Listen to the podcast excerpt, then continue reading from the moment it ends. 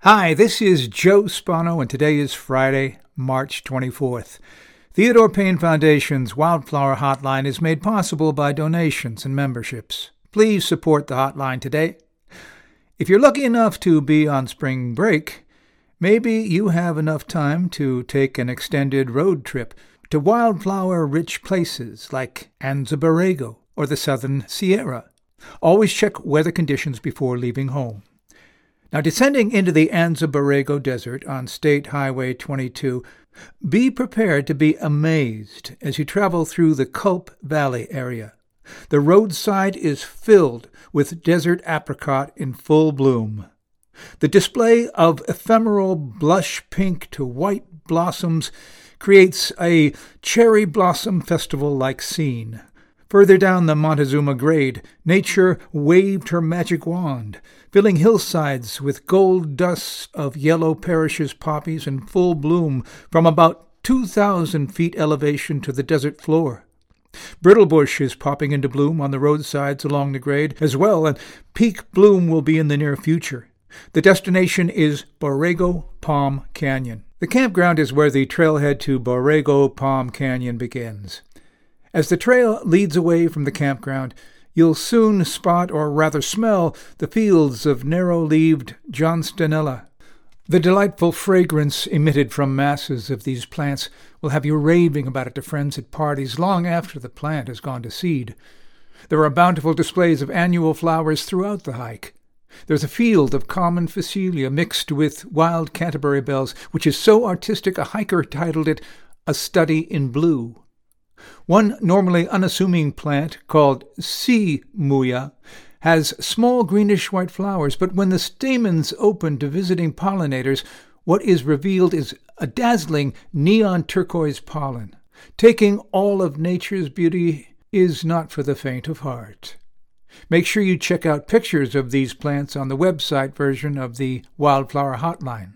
Not far from Borrego Palm Canyon are Rockhouse Canyon and Butler Canyon trails which take you through washes where flowers are overwhelming in size and quantity.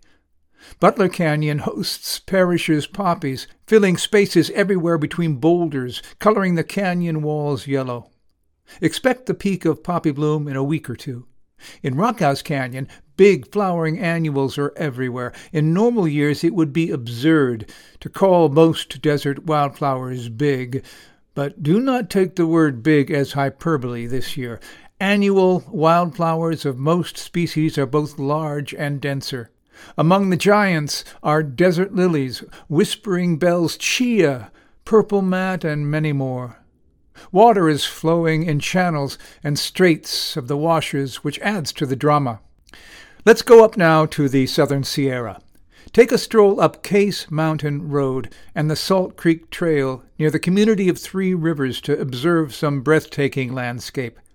The terrain here is carpeted mostly with two kinds of flowers the rusty haired popcorn flower and Eastwood's fiddleneck. The white popcorn flowers and gold fiddlenecks are enjoying their place in the sun. Soon the oak trees in this woodland will leaf out, throwing shade and stealing the wildflower's vital sunlight. Nature definitely gives us awesome things to ponder. The white blossoms of popcorn flowers are only about a half inch in size, and in order to blanket so much area as to make it look like a, a light snowfall, imagine the number of single flowers needed to put on such a show. And wait, there's more to this dramatic scenery. The silver leaf bush lupins, with their tall spikes of blue flowers, can be found occasionally interrupting this domination of white popcorn flowers and gold fiddlenecks.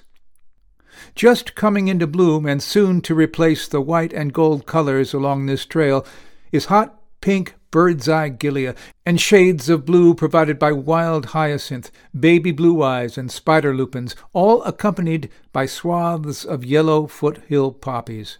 Rocks and boulders are crusted with lime green, orange, golden, and copper colored lichens. Pretty little bird's foot ferns are tucked in rock crevices. The tall stems of maroon and butter yellow flowers of Coulter's jewel flower Love the soils around these rocky areas too.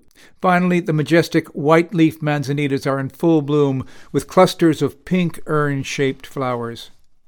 In the background of all this beauty, you can gaze upon the cascading falls of Salt Creek. And that's all for this week. Visit the Wildflower Hotline website to see photos of these and more wildflower sites and create an at home super bloom. The Theodore Payne Foundation's Poppy Days spring sale is March 31st and April 1st. There'll be a great selection of colorful annuals and other spring wildflowers. And check the TPF website, theodorepayne.org, for details. The next report will be available on Friday, March 31st.